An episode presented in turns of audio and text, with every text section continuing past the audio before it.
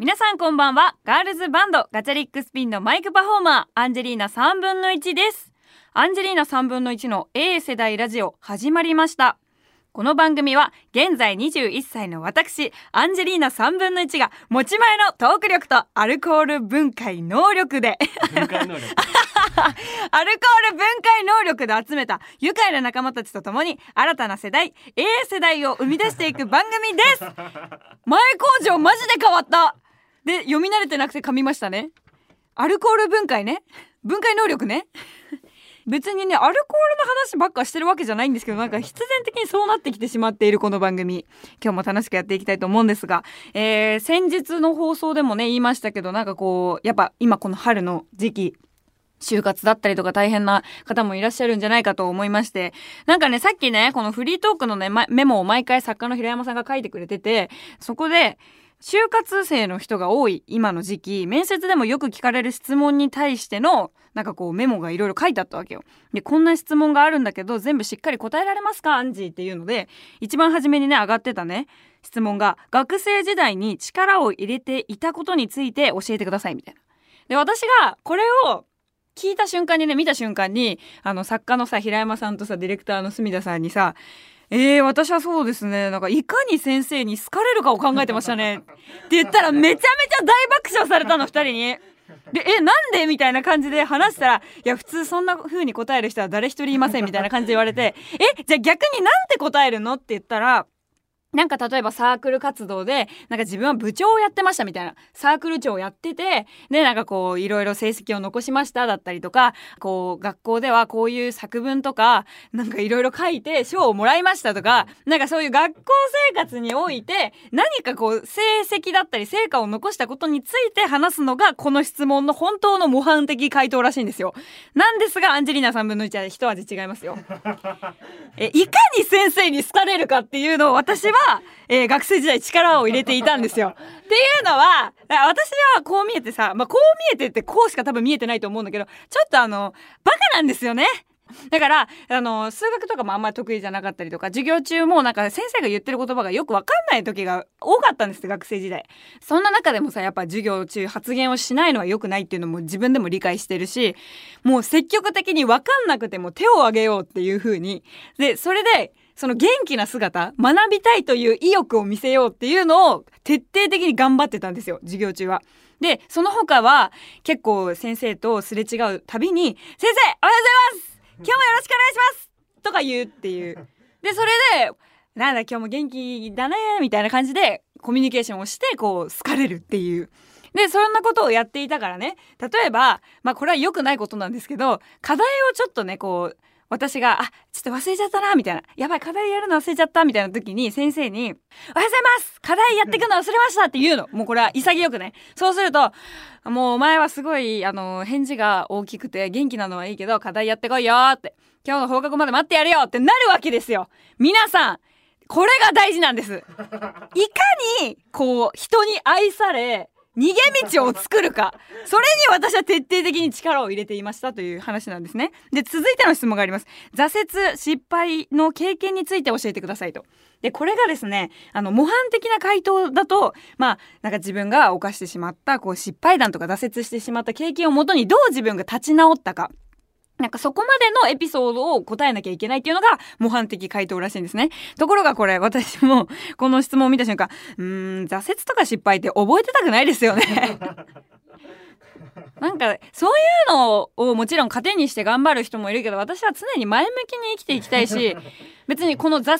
ったから頑張れたことっていうのももちろんあると思います。でもそこを重点に置いてない、絶対自分の糧にはなってるけど、なんかわざわざその失敗とか挫折したことをこう思い出して話すなんて、もうそんななんかナンセンスなことしたくないわみたいな感じで話してたら、もうそれすらもう就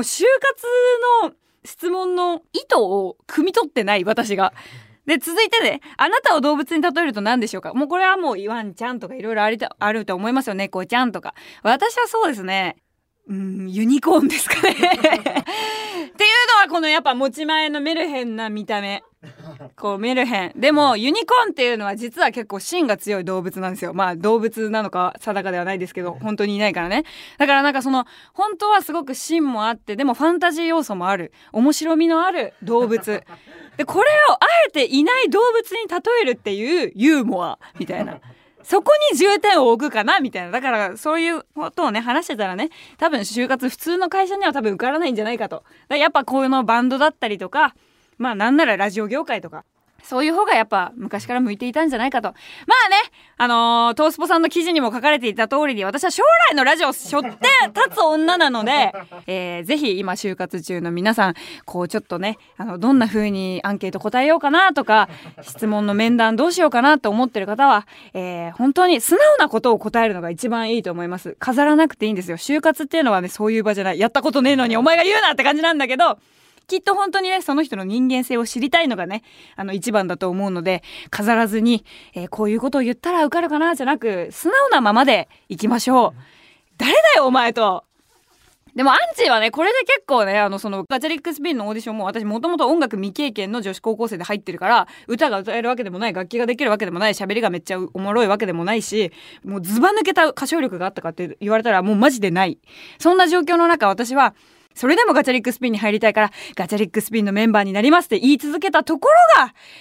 もう審査の基準において一番こう強かったんじゃないかなと。あともう歌詞もね、ほんと間違いまくったりとか、コードも飛ばしまくって3回歌い直したんですよ、一次オーディションの時に。それでも歌い切りたいから歌詞カードを見せてくださいと、その精神にメンバーは惚れてくれたんですよ。だから飾る必要はないです。ありのままのあなたで勝負して、素敵な会社に就職してください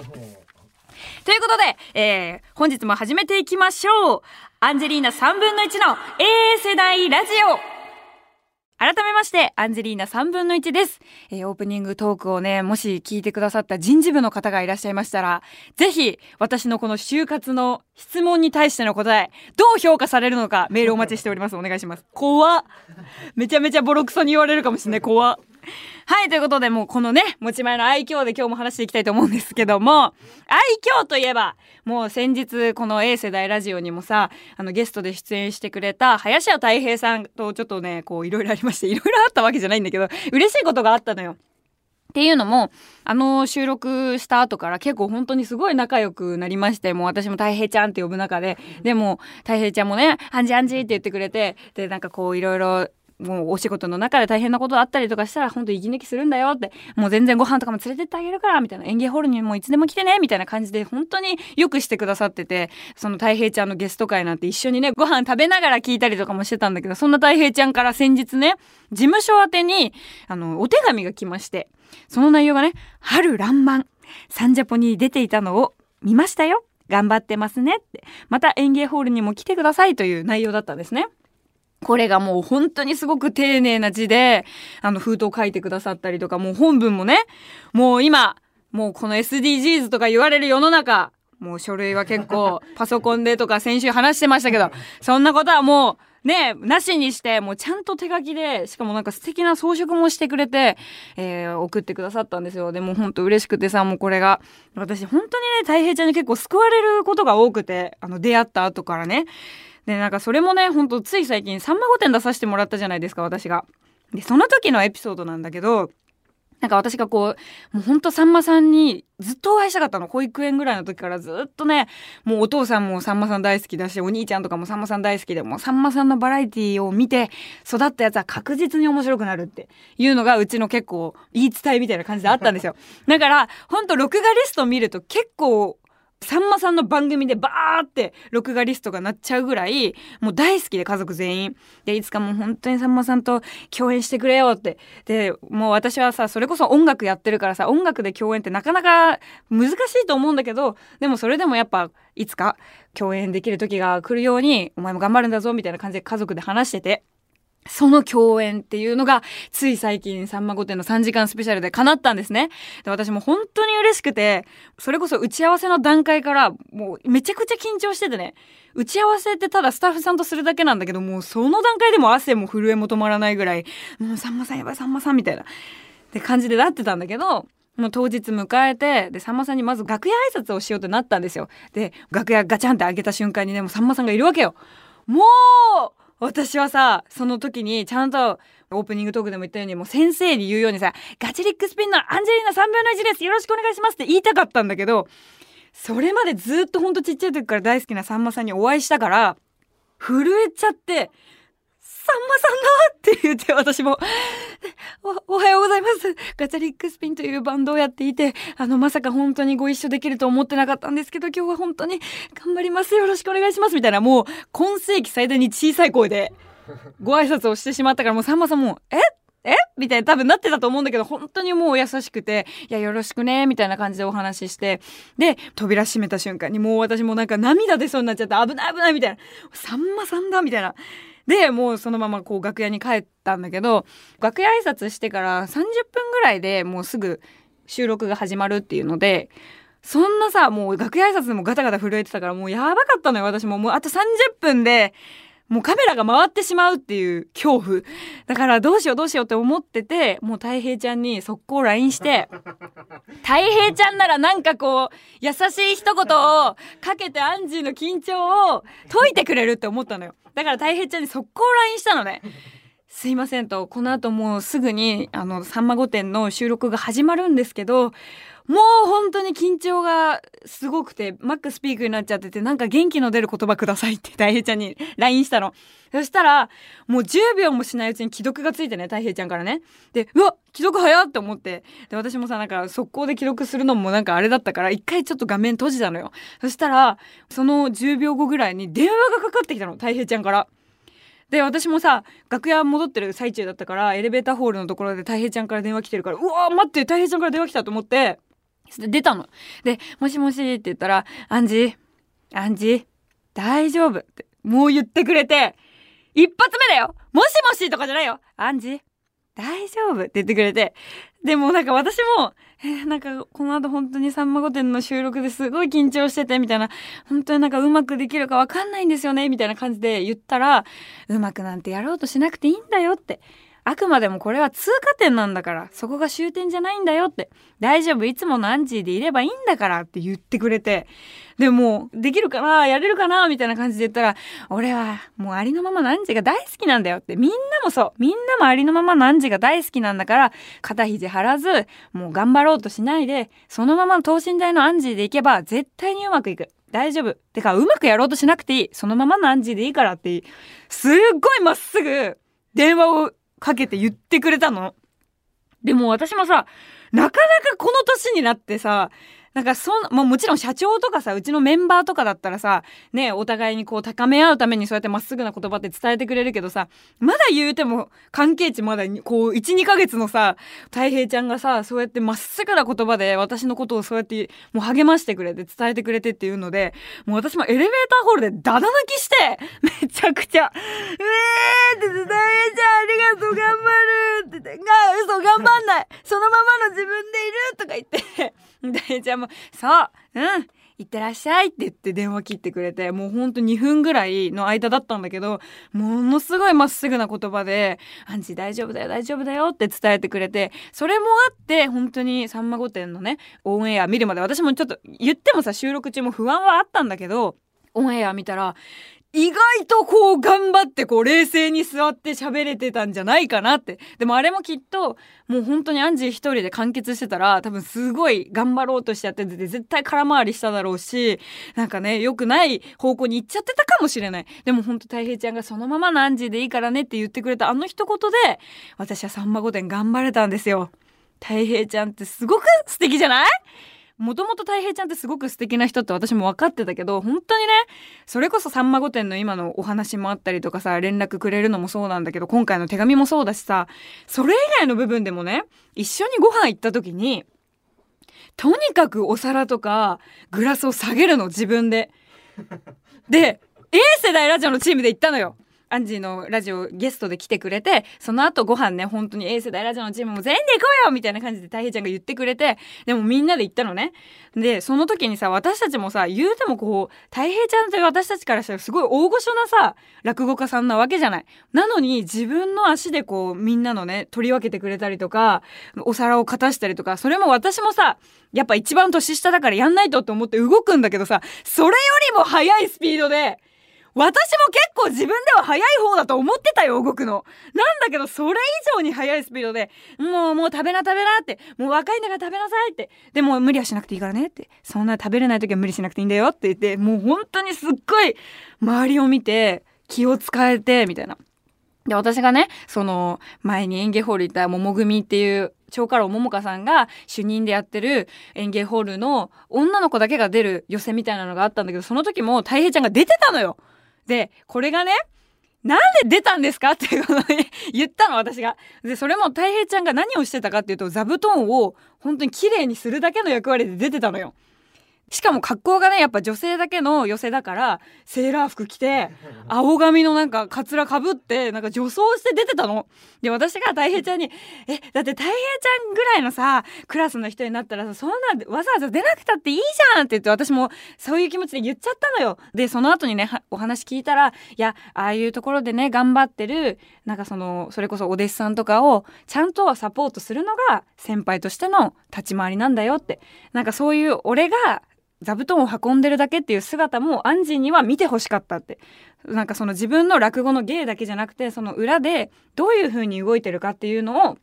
なんかこういう風に演芸場でやってる人たちってみんなで力を貸し合って一緒に一個のこの寄席っていうのを作ってるんだよって、それをアンジーは寄席が好きって言ってくれてるから、もっと好きになってもらえるように見せたかったと。で、それを聞いたらアンジーもさ、なんでたい平ちゃんあんなので出たのさって言った自分がすごく恥ずかしくなっちゃって。でもほんとそれぐらいたい平ちゃんってすごく素敵で、もう優しくて、もう私にとっては本当に第二のお父ちゃんみたいな存在で、そんなお父ちゃんから素敵なお手紙が届きましたよってお話でした。早くお頭つき出たいな。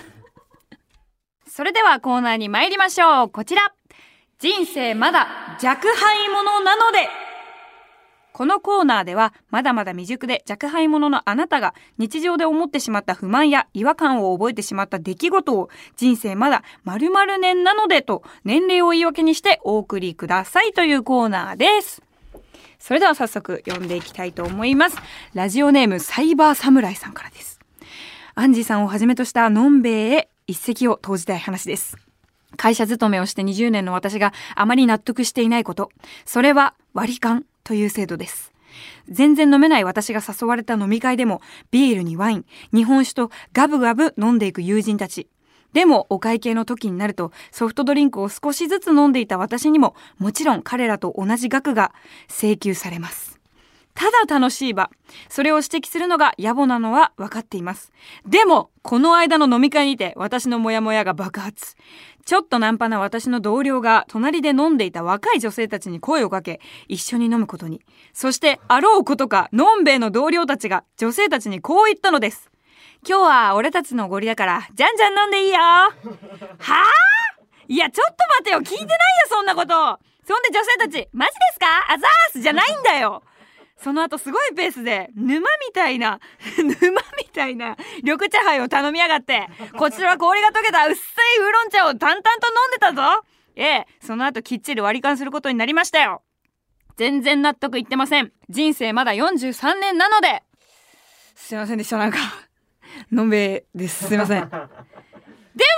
ジーは節度は守るよ。周りでお酒飲んでない人がいたら、ちゃんと自分が飲んだ分のお酒のお金は払う。それは、そこは割り勘にしないのが私のポリシーだからそれは飲んでる人たちが悪いんじゃないのでものんべえでもちゃんと気にする人はいますよ。私もさ、でもさ、結構そのお金に関して、その飲みの席でのお金ってどうしてんだろうみんなっていうのはすごい思ってて、今20代でも全員って言ってたんだけど、なんかそれこそ私友達と久々にこの前差し飲み行ったんですよ。で、それもなんか20代の、21歳の子なんだけど、同い年で結構あんま飲む子ってなかなかいなくて、その子も結構飲む子だったから、わー久々にこう同い年と飲めるの楽しいなーなんて思いながら飲んでたんだけど、なんか前一緒に飲んだ時はその子が全部払ってくれたのよ。私がトイレに行ってる間に普通にね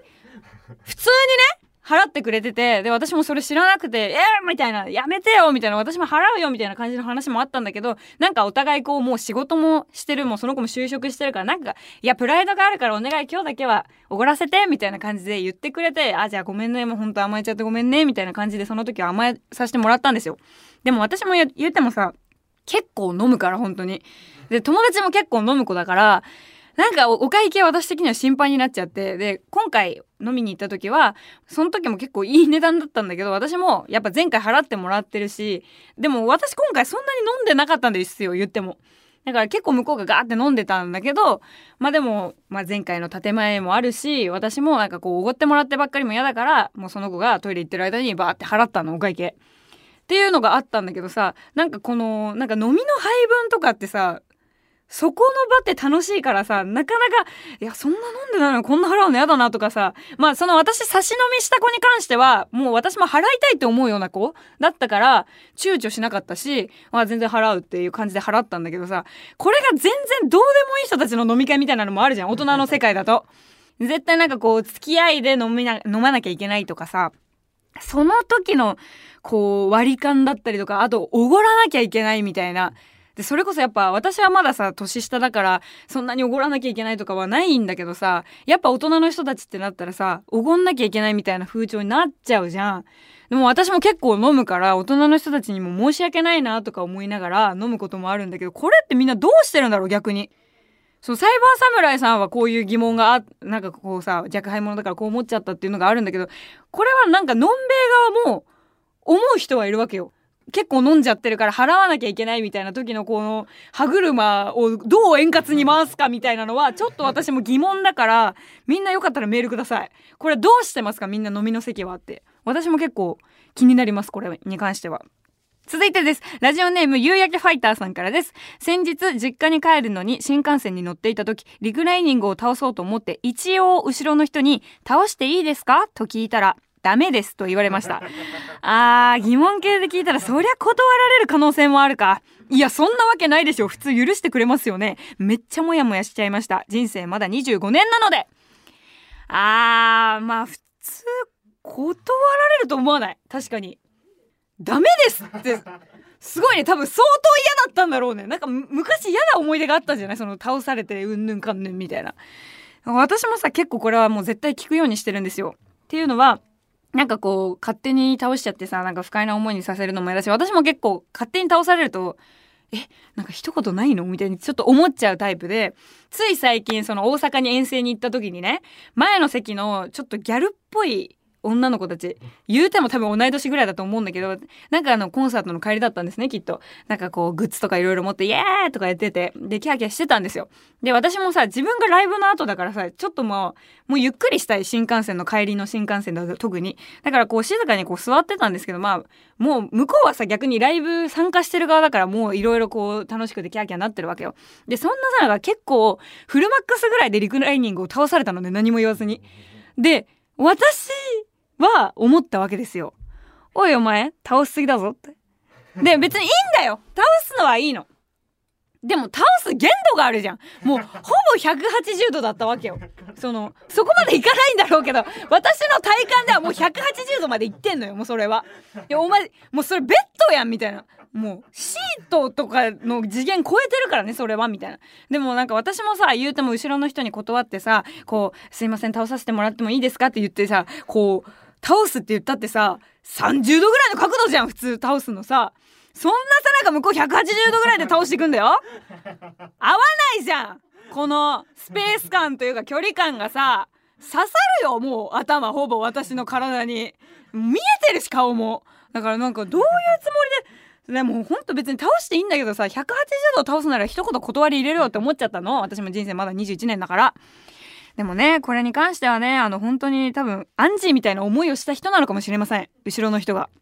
倒すの限度が分かっていない人が前にその人が座っていた席の前ですごい勢いで何も断らずに倒したのかもしれません。だからなんかこうなんですかね、日本ってすごい素敵な国だと思うんですよ。だから思いやりの精神ですよね。でもまあこれはダメですっていう方もダメですっていう方だから、なんかもうちょっと30度ぐらいねいいですよとか、なんかちょっとねせめてもちょっとこう相手にこう少しだけのゆとりを持たせてあげるっていう、それは大事かななんて思いますけどね。はい、続いてのメールです。ラジオネームはらないうららさんです。同僚のアメリカ人と雑談をしていた時に抱いた違和感。タンポポを英語にするとダンデライオン、トンボを英語にするとドラゴンフライ、行き止まりを英語にするとデッドエンド。いやいや、外国人何かとかっこよく言い過ぎじゃないですか。特にトンボ、ドラゴンフライ、RPG に出てくるモンスターかよ。過大評価しすぎじゃねと思ってしまいました。人生まだ29年なので。いや、この英語ぐらいは知ってますよ。アンジーもダンデライオンなんて知ってるよ。これ逆もしかりよ。海外の人からしたらさ、日本語ってめっちゃかっこいいって思うかもしんないじゃん。まあタンポポってちょっと可愛いけど響きが、でもトンボとかかっこよくない？だってそれこそさ、なんか侍とかもさ、海外の人からしたらめちゃくちゃかっこいい単語じゃん。あと日本でもかっこいいんじゃないですか。日本でもかっこいいわ。そういえば私も思ったけど、普通に日本でもかっこいいな、侍って。あと大和魂とかね、日本でもかっこいいな。多分これはまあ日本にいるからタンポポっていうのもそんなかっこよく思えないけどさ、まあデッドエンドはかっこいいよね。あと終点ファイナルデスティネーションとかかっこいいよね。いや私さ、終点めっちゃかっこいいなと思って。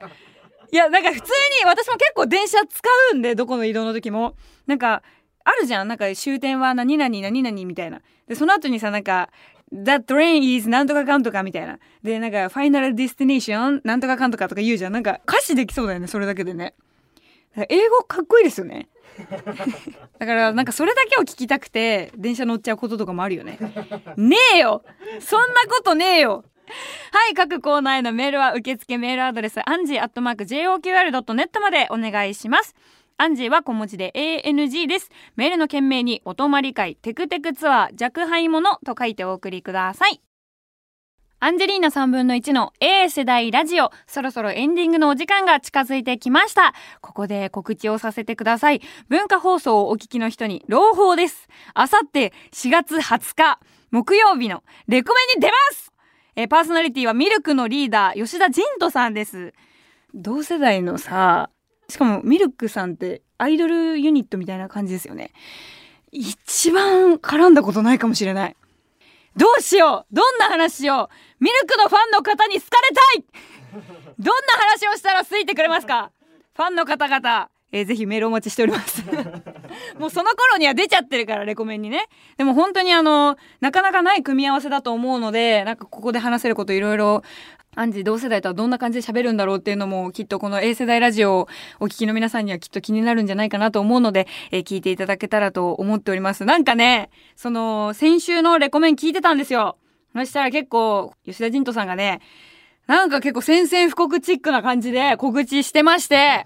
なんかこうおもろいって言われてるけど俺の方がおもろいんじゃないかみたいな感じで言われまして、ちょっとそれはもう私もこう一回ちょっといいですかっていう感じなんでいやいや、お互い別のベクトルで面白いと思うんで、なんかその化学反応を見てもらえたらなと、聞いてもらえたらなと思っております。ぜひぜひお手柔らかによろしくお願いします。そして4月の25日来週は生放送やっちゃいます。イエーイ。こちらがですね、なんとスペシャルなことが起きます。でもまだちょっといろいろね、大人の事情もあって中身の方は言えないんですけども、絶対に聞いてください。それではアンジェリーナ3分の1の A 世代ラジオ、また来週の生放送でお会いしましょう。バイバイ。